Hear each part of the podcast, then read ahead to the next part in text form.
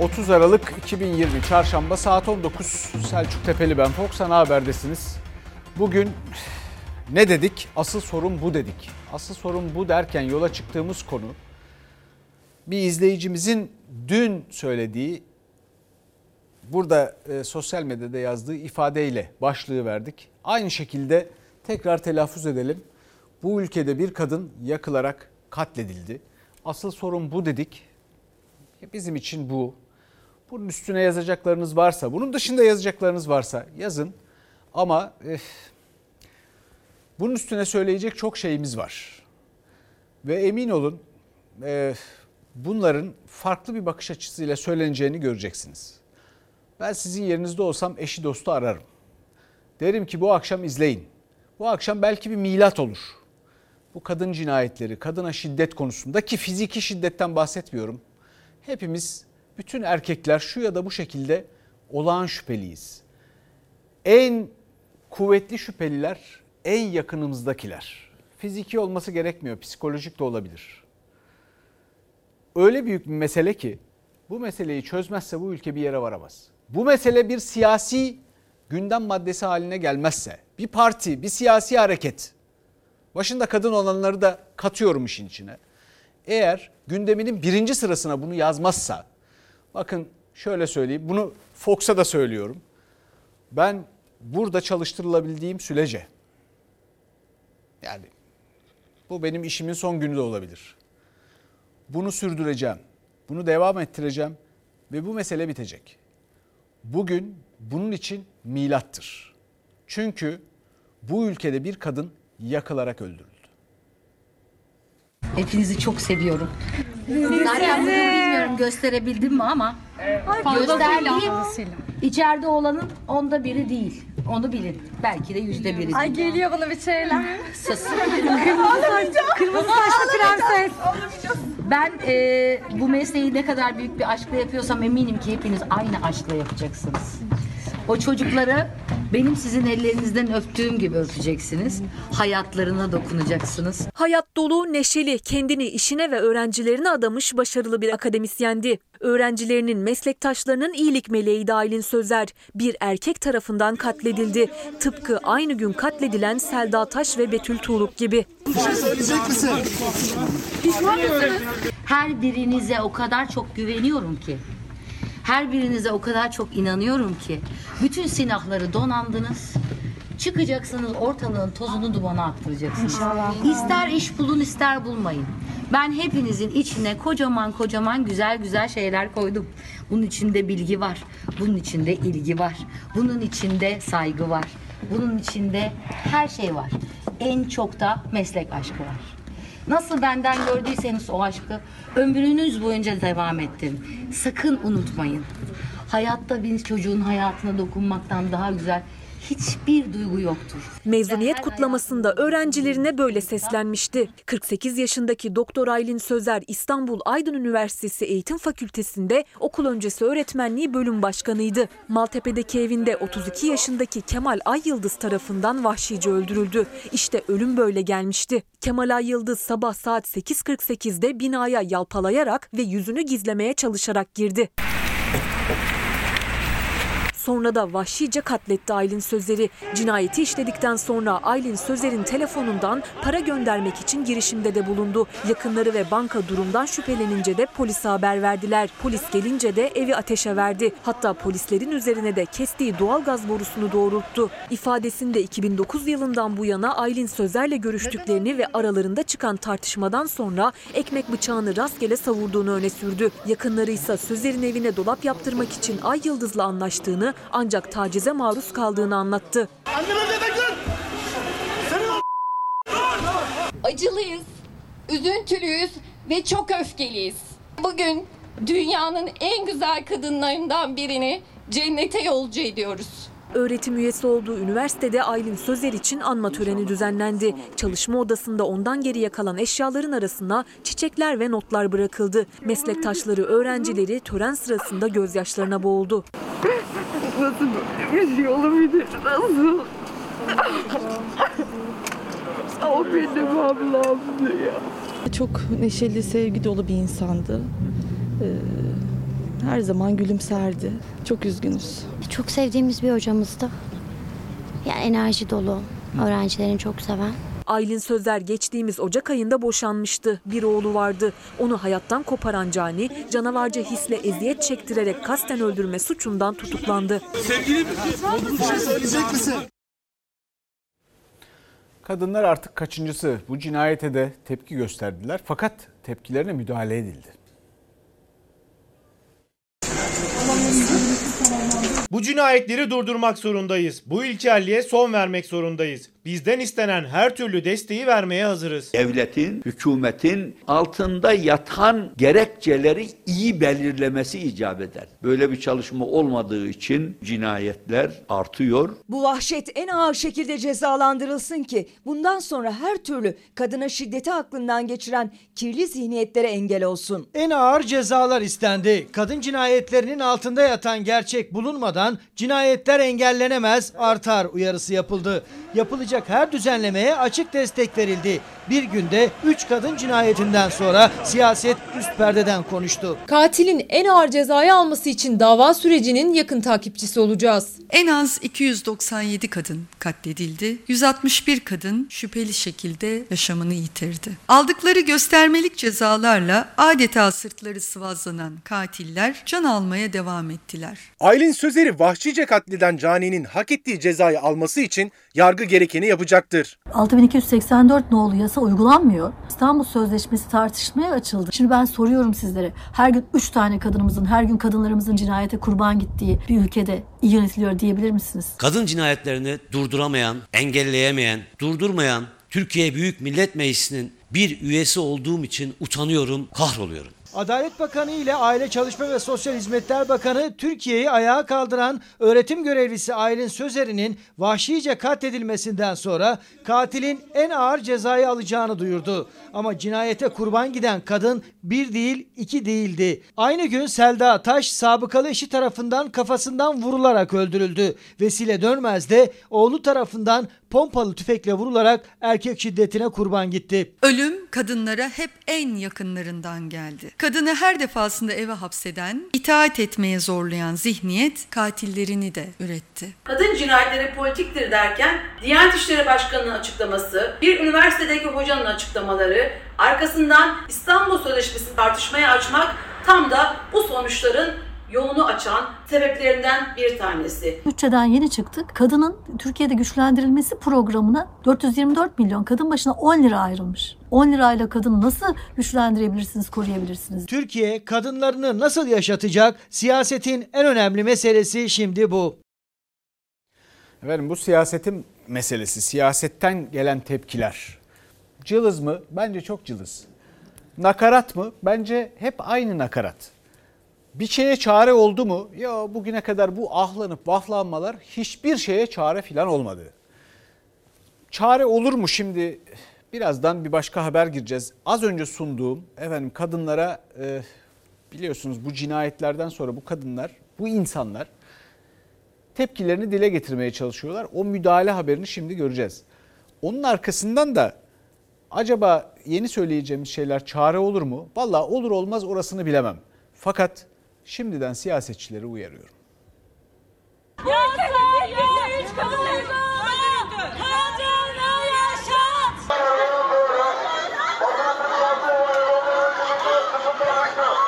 Sonu gelmeyen şiddetin erkeklerin işlediği kadın cinayetlerinin durması için çıktı kadınlar sokağa. Kalabalık bir grup İstanbul'da Aylin Sönmez'in vahşice katledildiği evinin önünde toplandı.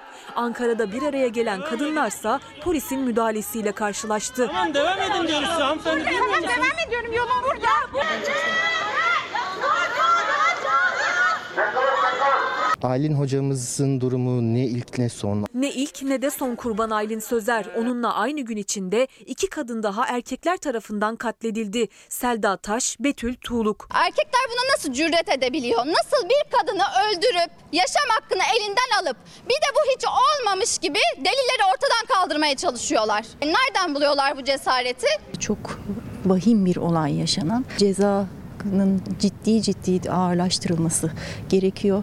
E, bugün e, burada içimizden biri ama hemen hemen hepimiz bütün kadınlar aynı tehdit altındayız. Selda Taş Malatya'da evli olduğu Mehmet Taş tarafından başından vurularak öldürüldü. Mehmet Taş'ın çok sayıda sabıka kaydı olduğu ortaya çıktı. Betül Tuğluk İzmir'de oğlu tarafından bıçaklanarak öldürüldü. Oğlu cinayetin ardından devreye gezen polise teslim oldu. Kadın cinayetlerini durduracağız platformu üyesi kadınlar bugün öğle saatlerinde cinayetlere sessiz kalmayacağız diyerek Ankara Kızılay'da buluştu. Polis kadınları durdurdu. Kadınları değil katilleri durdurun yanıtını aldı. Sonrasında ise kadına karşı şiddet için sokağa çıkan kadınlar gözaltına alındı.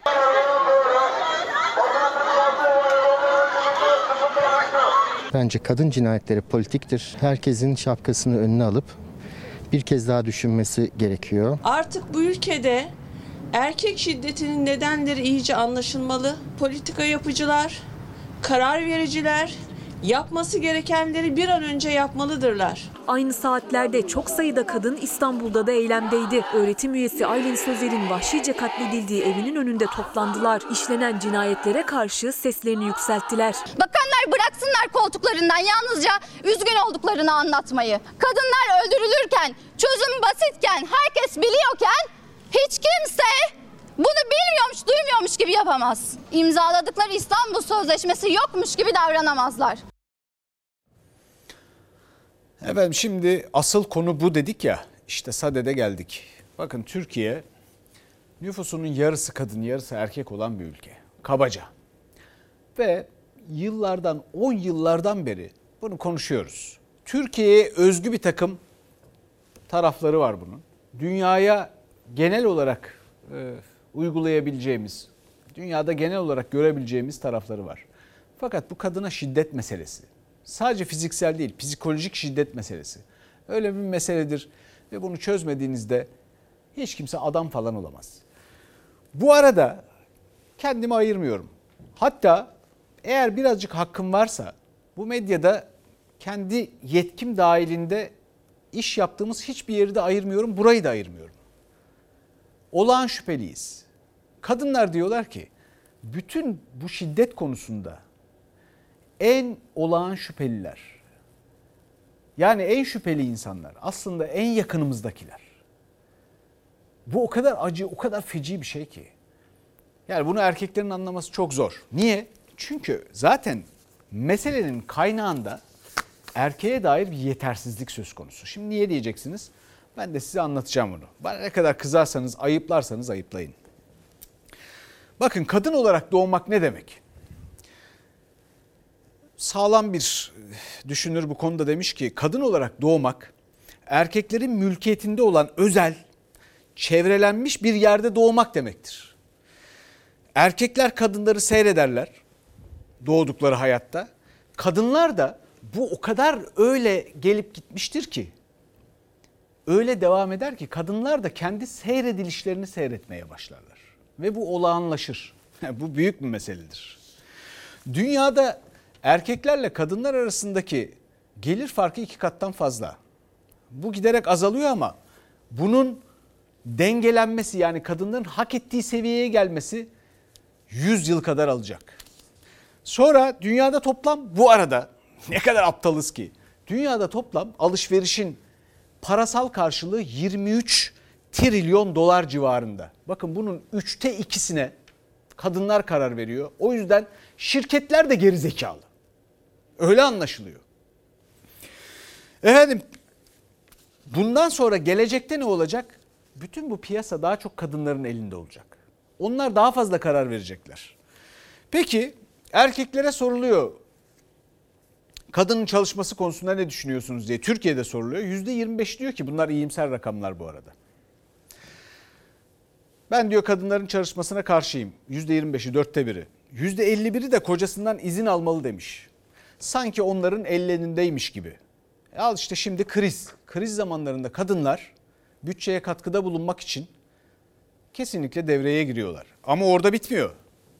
Orada bitiyor mu zannediyorsunuz? Hayır. Devreye girdiklerinde çok daha sağduyulu davranıyorlar. Bunu kim söylüyor? Bakın Fransa'da Paris'te 40 diye bir ismi bu. 40. Bir borsa var. Paris borsası. Paris borsasında Seram İşletme Okulu'ndan Michel Ferrari diye bir adam bir araştırma yapmış. Ne zaman yapmış? 2008 küresel krizi sırasında. Kriz sırasında Fransa borsasında işlem gören şirketlerin kadınlar tarafından yönetilenlerinin kayda değer biçimde daha az zarar gördüğünü, daha az zarar ettiğini ve krizden daha kolay çıktığını bulmuş. Sonra bunu tekrarlamışlar başka ülkelerde de bu bulunmuş. Sizce nedendir? Sonra siyasete gelelim. Siyasette sizce şu anda kadına şiddet hem fiziksel hem psikolojik şiddet konusunda bunu gündeminin birinci maddesi yapan bir siyasi parti var mı? Ben görmüyorum. Bunu gündeminin birinci maddesi yapan bir siyasi hareket var mı? Göremiyorum. Valla Sayın Cumhurbaşkanı bir yerde bir laf etmişti. Ya ondan referans alarak söylüyorum. O bambaşka bir konuda tam olarak ne olduğunu da hatırlamıyorum ama hiç böyle birinci maddesi yapan bir siyasi parti şu bu olmadığı için ondan referans alarak söylüyorum. Ya siz gerizekalı mısınız? Bu ülkenin yarısı, seçmenlerinin yarısı kadın. Kadınların şiddet gördüğü bir ülkede böyle bir hareket başlatmayı niye hiçbiriniz aklı getirmiyorsunuz? Bunu çözemiyorum ya. Kalan bir dakikada bundan bahsetmeye devam edeceğiz. Şimdi süremiz bitti. Ama her gün buna vakit ayırmaya da devam edeceğim. Rating falan umurumda değil bana sorarsanız. Efendim şimdi uyarılar da geliyor. İkinci habere bir başka habere geçiyorum. Biliyorsunuz aşıda safak, şafak söktü. Şimdi o habere bakalım. Pandemide tarihi bir an. Pekin'den 19.50'de havalanan uçak sabah 5.45 itibariyle Ankara Esenboğa'da ve Çin'den gelen aşılar Türkiye'de. 11 Aralık'tan beri heyecanla bekleniyordu koronavirüs salgınının en büyük silahı aşı. Bugün yarın derken sabah saatlerinde İstanbul'a inmesi planlanan uçak sürpriz rota değişikliğiyle Ankara'ya geldi.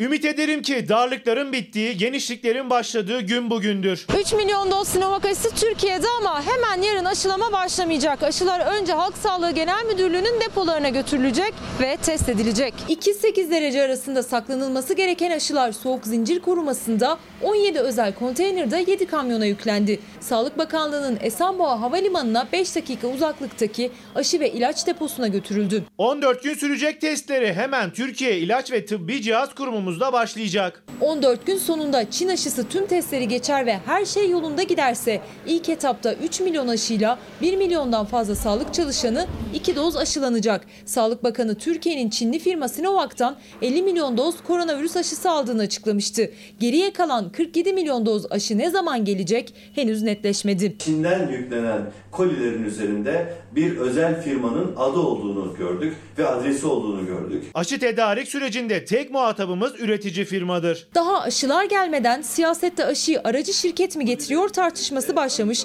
Bakan Koca bu iddiayı yalanlamıştı. Ama TRT Çin muhabirinin Pekin'deki aşı kolileri önünde çektirdiği fotoğrafta Sağlık Bakanlığı'nın ambleminin yanında Ankaralı ilaç ve aşı firması Keymen'in de adı vardı. Bakan Koca Keymen firmasının Sinovac'ın Türkiye'deki temsilcisi olduğunu açıkladı. Devletimiz adına Devlet Malzeme Ofisi Sinovac firması ile görüşmüş ve Türkiye'deki temsilcileri olan Keymen İlaç AŞ ile de lojistik süreci takip etmiştir. Bu aracılık işinden, lojistik işinden bu firmanın kazancı ne olacak? Sayın Fahrettin Koca bütün sağlık politikasını aldatma üzerine, kandırma üzerine kurmuş. Sinovac firmasının Türkiye'deki tek yetkili distribütörü Keymen İlaç AŞ'dir. Üstelik 7 yıldır durum böyle. Bakan Koca sosyal medya hesabındaki açıklamaya Sinovac şirketinin mektubunu da ekledi. Sinovac'ta Türkiye ve Azerbaycan'da Keymen firmasının tek temsilcileri olduğunu belirtti. Tartışma ise bitmedi. Muhalefet bu kez şeffaflık eleştirisi getirdi. Öncelikle Sayın Bakan'ın bizlerle ve kamuoyu ile gerçekleri olduğu gibi paylaşması gerekiyor. Bu aşının kaç liraya alındığı,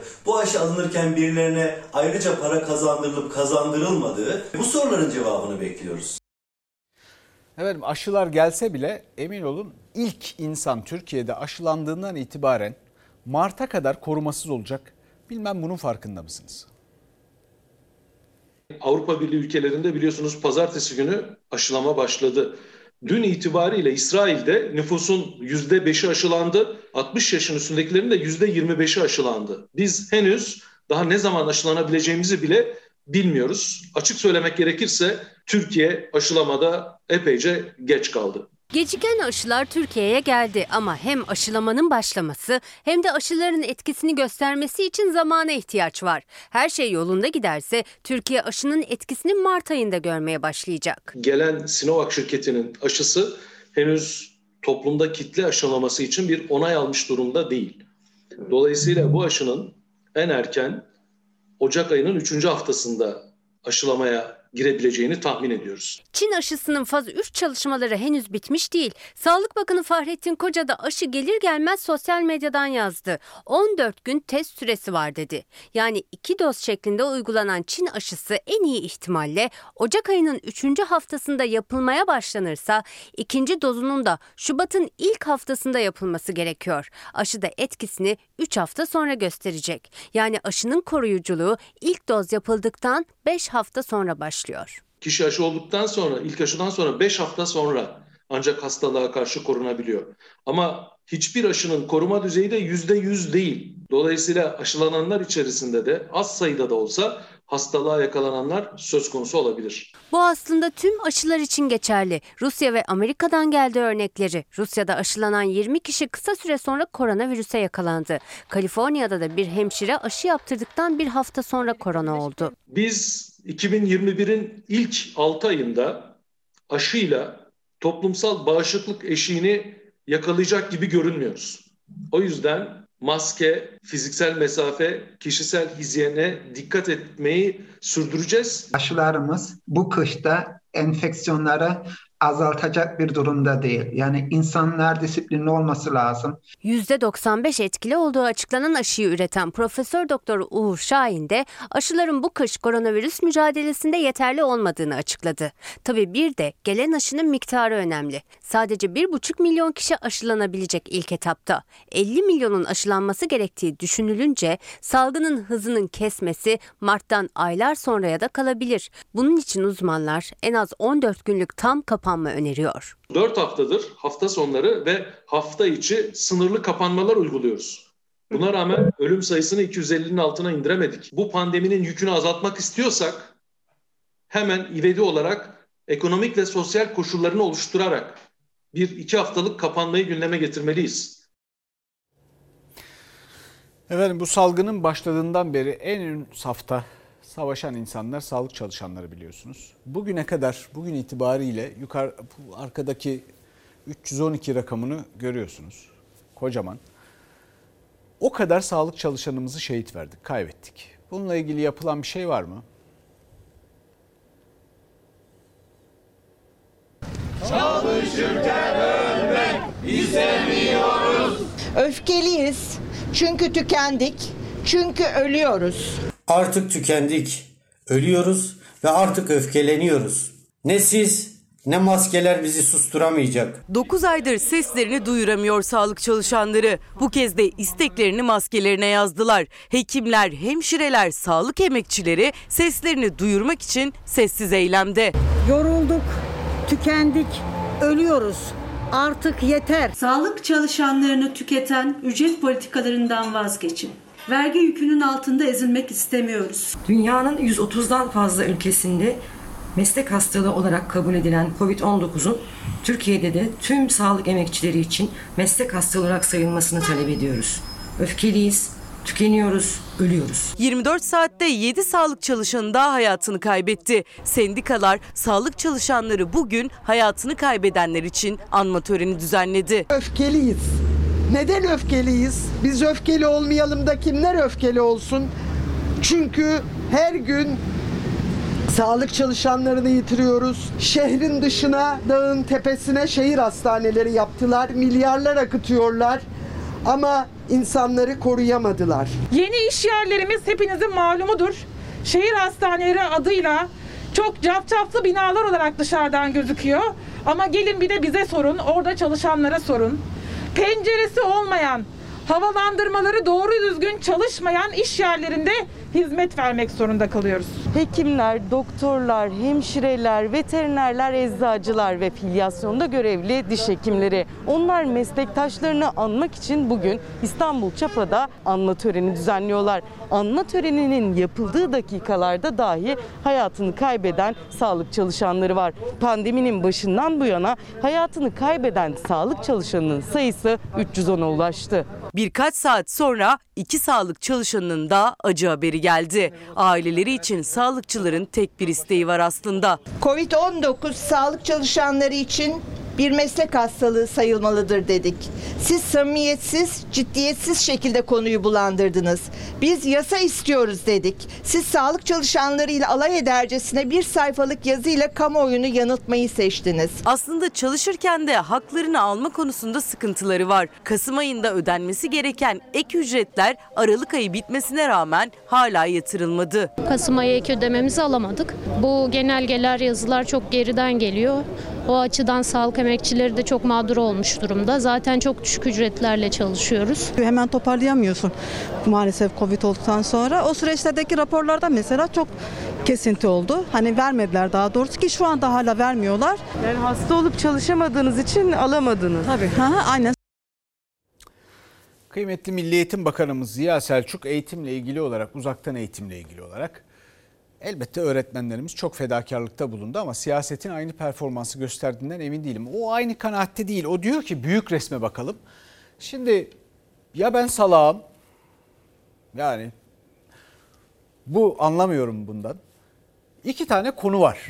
Hatta son bir dakikada devam edeceğimiz kadınlara şiddet konusu da dahil olmak üzere 3 tane konu var. Bakın bunda büyük resim, küçük resim yok. Diyor ki kıymetli Milli Eğitim Bakanımız 18 milyon öğrenci var. E bunların 15 milyonuna biz ulaşıyoruz. O tabi resmi rakamlar, kendi rakamları nasıl ulaşıyorlar bilemiyorum. 3 milyonunu kabul ediyor diyor ki onlara ulaşamıyoruz. 3 milyon hayat, 3 milyon çocuk. Bu ülkenin geleceği olan 3 milyon insandan bahsediyoruz kıymetli Ziya Selçuk'a ki ben kimim ki ama doğrusu içimden geçen şudur. Eğer fotoğrafa bakacaksa tatil fotoğraflarına bakmasını öneririm. Çünkü bu konularda büyük fotoğraf diye bir şey yok efendim. Eleştiri söz konusuysa başka ülkelerle kıyaslayarak bizi eleştirin. Yani mesela İngiltere ne yapmış aynı konuda ya da Fransa ne yapmış, İspanya, İtalya ne yapmış diye eleştirilirse o zaman daha rasyonel bir zemin oluşuyor. Milli Eğitim Bakanı Ziya Selçuk uzaktan eğitimle ilgili olarak bardağın dolu tarafına da bakın dedi. Başka ülkelerin eğitim ve sınav sistemi, okul türleri farklı ama yine de onlarla kıyaslanmasını istedi.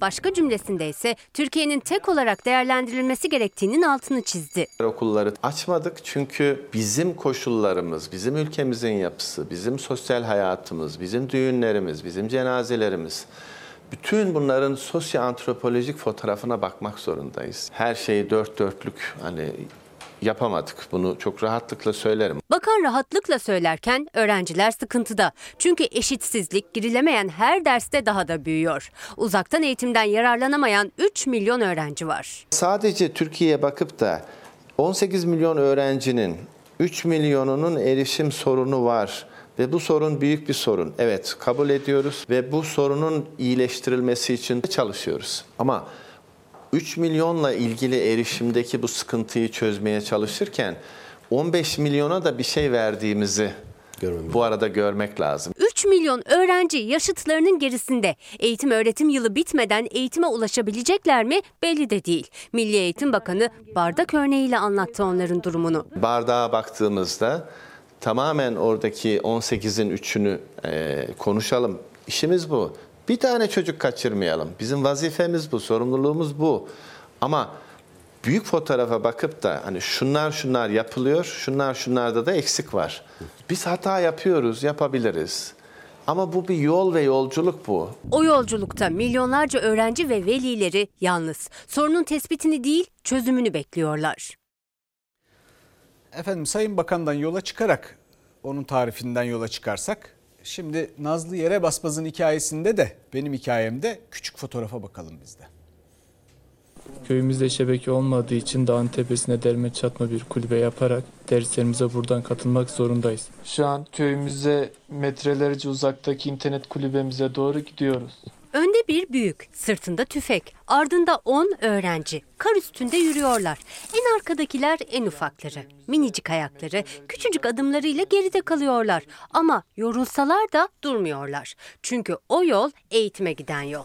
Ağrı'da karlar üstündeki bu eğitim yolculuğu da Türkiye'nin eğitim yolculuğunda bir kara leke aslında. Şu anda çocukları getirmişik burada. Çocuklar ders çalışıyor. Ben de onları bekliyorum. Kurt murt gelmesin diye şu an onları bekliyoruz. Çok mağduruz. Sadece pandemiyle değil, karla, soğukla, hatta kurtla kuşla mücadele onlarınki. Hepsi eğitim için. Van Gevaş'ın dağ eteklerinde kurulan küçük eğitim barakası Ağrı'nın Tutak ilçesinde büyüdü. Adeta barınaktan bir okula döndü. Kılıçgediği köyünün öğrencileri köylerinde internet olmadığı için ders saatlerine göre sırayla o barakayı kullanıyorlar. Köyde 16 ilk ve orta öğretim, 7 de üniversite öğrencisi var. Havalar bazen eksi 15 bazen de eksi 20 derece olduğunda soğukta derse girmeye çalışıyoruz. Bir tane küçük sobamız var. İyice soğuduğu için artık veliler öğrencilerini yollamıyor. Çocuklarımızı artık gönderemiyoruz. Derslerinden tamamen koptular. İnternet kulübesine gönderemediğim için çocuklar da derslerden hep geri kaldı. Derslerimize de katılamıyoruz. Şebeke gelmesini bekliyoruz. Van Gürpınar'daki Uzungedik köyünde de aynı manzara. Bu kez çocukların önünde iki kişi var. Ellerinde kürek, karı kaldırıyor, yol açıyorlar. Çocuklar da peşlerinden açılan o ince yoldan internetin çektiği noktaya ulaşmaya çalışıyorlar. Barakaları da yok. Karın üstünde kitaplarını, telefonlarını açıyorlar. Gördüğünüz gibi köy dağlar arasında kalıp ne internet, ne TV, ne de telefon şebekesi çekiyor. Lütfen buna bir çözüm bulun. Çocuklar bizim geleceğimizdir. Bu gördüğünüz bir doğa yürüyüşü değil.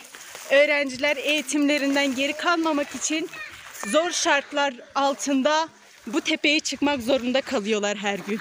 Burası da Hakkari Yüksekova'ya bağlı Altınbaşak köyü. Onlar da eğitim için sıcak evlerinden çıkıyor. Pandemide bulaş riski nedeniyle bir arada olmasınlar diye okullar kapandı. Ama onlar yine bir arada, üstelik soğukta eğitim görmeye çabalıyorlar.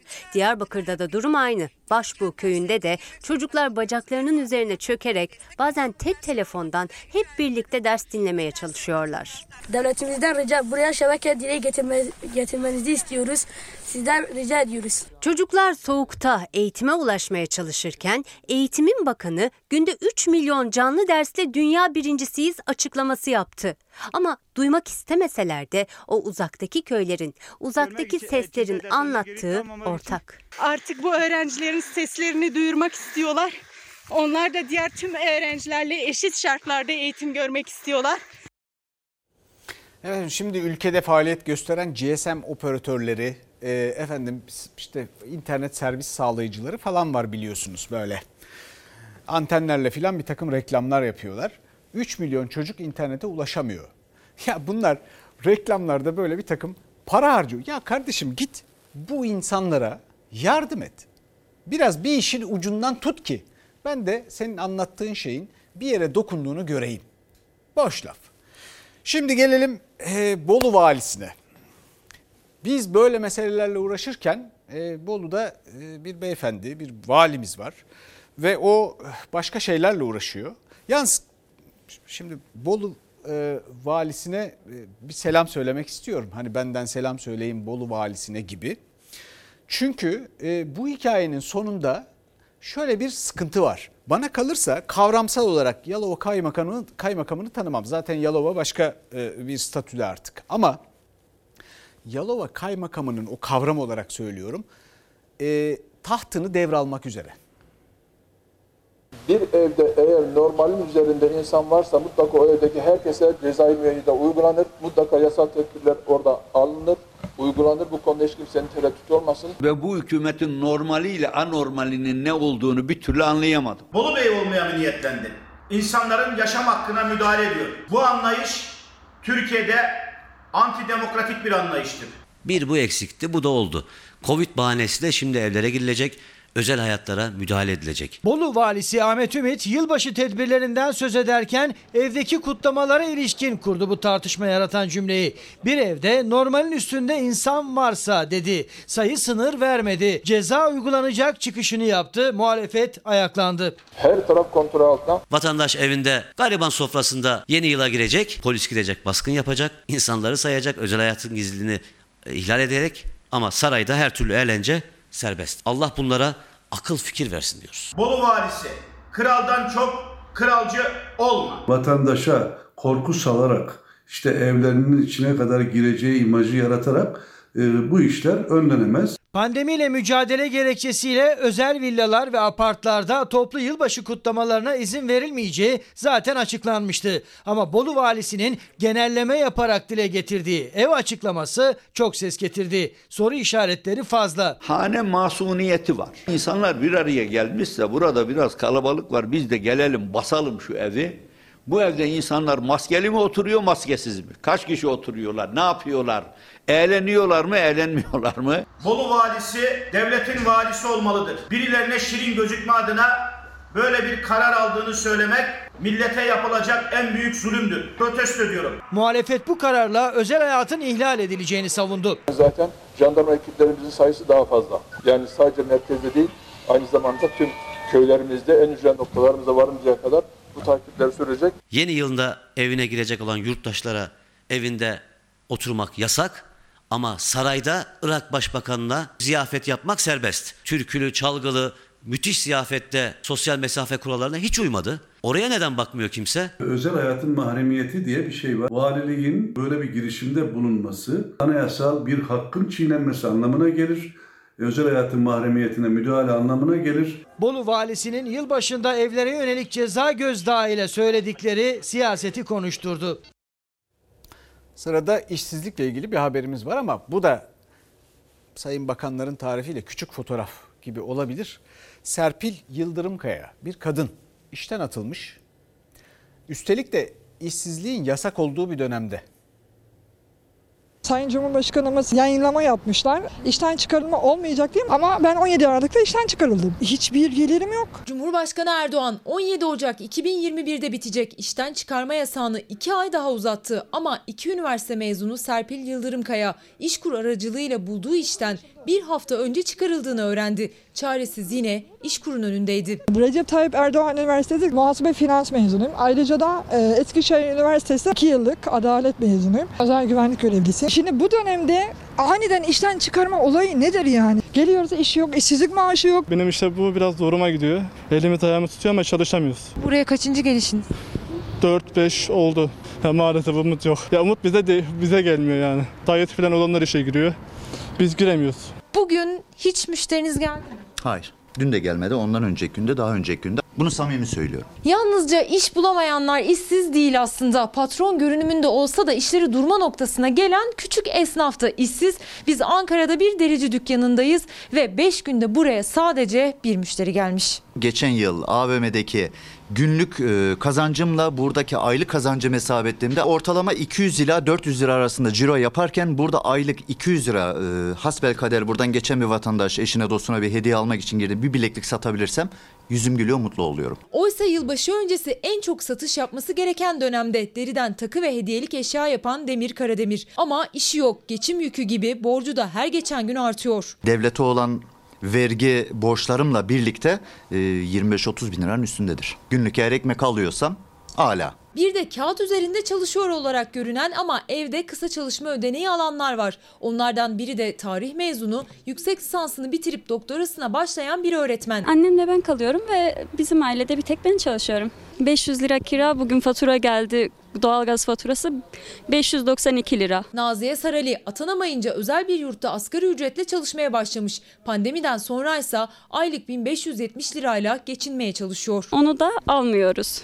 1570 liraya almıyor musun? Normalde her ay yatması gerekiyor da onda da bayağı bir sıkıntılar oluyor. Mesela biz Kasım ayınınkini henüz daha alamadık. Kısa çalışma ödeneğini düzenli alamadığını söyleyenler bir yana Cumhurbaşkanı kararıyla kısa çalışma ödeneği de 2 ay daha uzatıldı. Ücretsiz izne çıkarılanlara ise günlük 39 lira, aylık 1168 lira veriliyor. 2021 yılı da maalesef istihdam açısından ümit vermiyor. Muhalefet en azından ücretsiz izne çıkarılanlara ümit olarak meclise bir teklif sundu. Yeni yılda gözler mecliste. Dedi ki ücretsiz izne çıkarılan insanlara asgari ücret kadar para verin.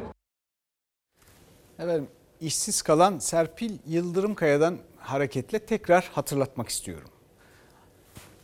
Allah ömür verirse çalışmaya devam edersem medyada siyasette herhangi bir hareket ya da siyasi parti bu konuda kadın gibi bir adım atmadığı sürece her akşam kadına şiddet konusunu burada dile getireceğim. Altını tekrar çiziyorum ve ekonomiye tekrar dönüyorum. Ee, ekonomide şimdi kırık yumurta yarım ekmek dönemi bir dizi olsaydı gerçekten çok izlenirdi. Pandemiden dolayı bayağı bir yumurta artışları bayağı bir yüksek. Kırık yumurta tercih ediyorlar. Fiyatların yükselmesinden dolayı satışlarımız düşüşe geçti. Bunun sebebi de insanların alım gücünün az olması. 8 lirayken insanlar 2 tane alırken 12 liradan 2 tane alamıyor şu anda 1 tane alıyor. Yumurtanın kırığını alan da var, alımı yarıya düşüren de. Salgın döneminde evde yumurtalı tariflerin yapımındaki artış yumurtaya talebi arttırdı. Kasım ayında 2019 Kasım'a göre %76 arttı fiyatı. Olan yine ihtiyacı kadar almaya çalışan dar gelirliye oldu. Sadece yumurtanın kırığına değil, peynirin parçalanmışına, ekmeğin yarımına yönelenler arttı. Şunlar evet yarım ekmek O ne kadar? 1 TL. 1 TL. Yarım ekmek 1 TL. Pazarda yumurtanın kırığına, peynirin parçalısına yönelmişti tüketici. Fırında da başka bir çözüm üretildi. Yarım ekmek tanesi 1 lira. Ekmek yarım, peynir hem yarım hem parça. Parçalanmış ezine peynirinin yarım kilosu 15 liradan satılıyor. Tek parçanın kilosuysa 45 liradan başlıyor. Tenekelerde peynirleri falan keserken kırılan parçaları ayrı bir fiyatla satıyoruz. Daha düşük rakamlara. Onları da tercih eden müşteriler var. Bütçeler yok, bir şey yok. Maaşlar az. Ne yapacağız yani? 10 milyonluk, 20 milyonluk peynir alıp gidiyoruz yani. Azar azar alıyoruz. Onlardan müşteri çıkıyor. Kırılan peynirlerimizi o şekilde değerlendirmek zorunda kalıyoruz bizler de. Tüketici yükselen fiyatlar karşısında alışveriş alışkanlıklarını değiştirmeye başladı. Esnaf da ürünleri bir şekilde elinden çıkarmanın yollarını arıyor. Kırık yumurtada da alıcı da satıcı da uzlaştı. Alamayan kırığını alıyor. Adana perakendeciler, kasaplar, tavuk ve balık eti satıcıları odası yumurtaya talep artınca fiyatları aracıların yükselttiğini öne sürdü. Bugün geliyorsunuz 3 liraya, sabah geliyorsunuz 5 lira. Şimdi bunlar aralarında bir WhatsApp grubu kurmuş. WhatsApp grubuyla bunlar haber, haberleşiyorlar. 11-12 liraydı bugün 30-35 lira. 25 liradan başlıyor 30-35 liraya kadar çıktı fiyatlar. Kartonu böyle kaç tane var? 25, 30 tane 25 lira şu an. 90 kuruşa satıyorduk şu anda 1.25. Köy yumurtası. Köy yumurtası tek yumurtada değil. Un, tuz, maya hepsinin fiyatları çok kötü. Uçtu yani. Efendim bir de acayip babalar var. Ben dahil herkesin başının üstünde taşıması gereken gerçekten acayip işler yapan babalar. Bir tanesi Ali İhsan Yıldırım. Ben manşete taşımıştım yaptığım gazetede. Çünkü kızcağızının, yavrusunun e, bacağı yok. Bacağını kaybetmişti. Onun için evde bir düzenek kurmuştu. Protez bacak yapmıştı, uğraşmıştı. Şimdi onun değişmesi gerekiyor. Ya bu insan iyiliğiyle, her türlü emeğiyle kendisini ortaya koymuş. Birisi de el atsa şimdi çünkü engel koymasa hiç olmazsa. Çünkü o protezin değişmesi lazım. Hadi gel şimdi babaya doğru gidelim. El salla babaya. Cumhurbaşkanımız aradı. 2017'de bize destek olacağını söyledi. Herhangi bir destek gelmedi Cumhurbaşkanlığından bize. Ne tazminat alabildiler ne de sorumlu kimin cevabını bulabildiler. Ama her yıl protezinin değişmesi gerekti Özge'nin. SGK yardım kampanyasına da izin vermedi. 30 bin liralık protez için sadece 2860 lira ödedi. Şu anda protez parasını bulamıyoruz. Vatandaşlarımızdan ve derneklerin yardımıyla yaptırıyoruz. Özge Antalya'da 1 Ocak 2014'te Akdeniz Üniversitesi Hastanesi'nde prematüre olarak dünyaya geldi. Küvöz için sevk edildiği özel hastanede sol bacağı kangren oldu. Diz altından kesildi. Büyük at, aferin büyük at. Heh. Özge bacağını 13 günlükken kaybetti. Baba Ali İhsan Yıldırım özel hastane hakkında yanlış iğne iddiasıyla suç duyurusunda bulundu. Savcılık takipsizlik verdi. Hukuka başvurduk. Hukukta herhangi bir sonuç alamadık. Demir doğrama ustası baba kızı 3 yaşına geldiğinde evinin tavanına 150 lira maliyetle makaralı düzenek kurdu. O düzenekle yürüttü Özge'yi. İlk protezini ona Antalya Büyükşehir Belediyesi aldı. Müracaatta bulunduk. Protez parası toplamak için Sağlık Bakanlığı kabul etmedi bunu. Verdikleri 2860 lira parayı gerekçe gösterdiler. Ama o büyürken protezi de değişmesi gerekti her yıl. Ve her yıl masraf da arttı. Değişim masrafıyla 38 bin liraya bulan silikonlu protezler toplanan yardımlarla alınabildi. SGK sadece küçük bir kısmını karşıladı. Hala da değişen bir şey yok. Özge son protezine bir derneğin desteğiyle İstanbul'da kavuştu. Adalet işlemiş olsaydı e, Özge'yi bu hale getirenler hapiste ve tazminatı ödenmiş olurdu ve Özge istediği zaman istediği protezi alabilirdi. Baba Ali İhsan Yıldırım kızının tedavisi için yardımlara muhtaç kalmak değil, devletin kendilerine el uzatmasını istiyor. Şu anda dosya Anayasa Mahkemesi'ne Allah Ali Bey'den, babalardan, böyle babalardan, hepimizin babalarından da razı olsun. Efendim son bir dakikada gemileri yaktık, devam edeceğiz. Kadına şiddet konusunda şimdi bir ara. Ne kadar çok medya olduğunu biliyorsunuz. Bana kalırsa 5 milyondan fazla siyasetle geçinen insan var. Hiçbirinin düşünmediği bir şeyi söylemek benim haddim mi? Olur olmaz onu da bilemem. Öyle derseniz gider domatesimi yetiştiririm. Fakat bir şey söylemek istiyorum. Her üç kişiden birinin doğduğu yerde yaşamadığını, daha kapalı ve baskıcı ortamlardan kentlere göç, okullaşma ve çalışma hayatına katılımla kadınların çok daha kozmopolit bir çevreyle tanıştığını, erkeklere kıyasla çok adaletsiz davranan hayattan beklentilerini ve tercihlerini elbette değiştirebileceklerini. Neticede en azından tecavüzcüleriyle evlenmek zorunda kalmak istemeyeceklerini. Eğitimde, gelirde, beşeri alanların tamamında kadınlar erkeklere göre daha hızlı gelişiyorlar. Gelişen ve zaten bu arada gelişmeyen erkeklere göre elbette bir takım erkeklere bahşedilmiş haklarda nispeten daha rahat bu erkekler. Bu değişim talebinin kadınlarda daha kuvvetli olabileceğini. Dolayısıyla erkekler yeni taleplerle karşılaştıklarında bunlara karşı hazırsız, hazırlıksız yakalanabileceklerini fark etmiyorsanız Bilhassa kriz zamanlarında erkekler üstlendikleri rollerde daha fazla bocalarken hala daha az maaşla çalıştırılabilen kadınların takviye kuvvet olarak çalışma hayatına daha fazla yer bulduğunu, daha başarılı olduklarını, özellikle beyaz yakalı kadınların üstlendikleri işlerde daha başarılı olduğunu, gelir bakımından da erkeklere hızla yaklaştıklarını, bunun evde kimin sözünün geçtiği hususunda da ister istemez bir etkisi olduğunu, boşanmaların, ayrılmaların da dünyada da Türkiye'de de katlanarak arttığını ve talebin daha çok kadınlardan geldiğini ve erkeklerin buna adapte olamadığını. Bütün bu üniversiteler eğer görmüyorlarsa, bu ülke görmüyorsa benim diyecek başka bir şeyim yok. Bunu inceleyin, bununla ilgili yeni tedbirler alın. Ama bunlar kadın gibi tedbirler olsun. İşte tedavüle sokuyorum bunu da adam gibi değil, kadın gibi tedbirler alın. Eğer Türkiye'de siyaset aleminde kadın gibi bir adım atana rastlamazsam her akşam bunlardan burada bahsedeceğim. Ve bırakın da bu ülkeyi de, bu ülkeyi de, bu şirketleri de, dünyayı da hiç olmazsa biraz kadınlar yönet. Bir kere deneyelim.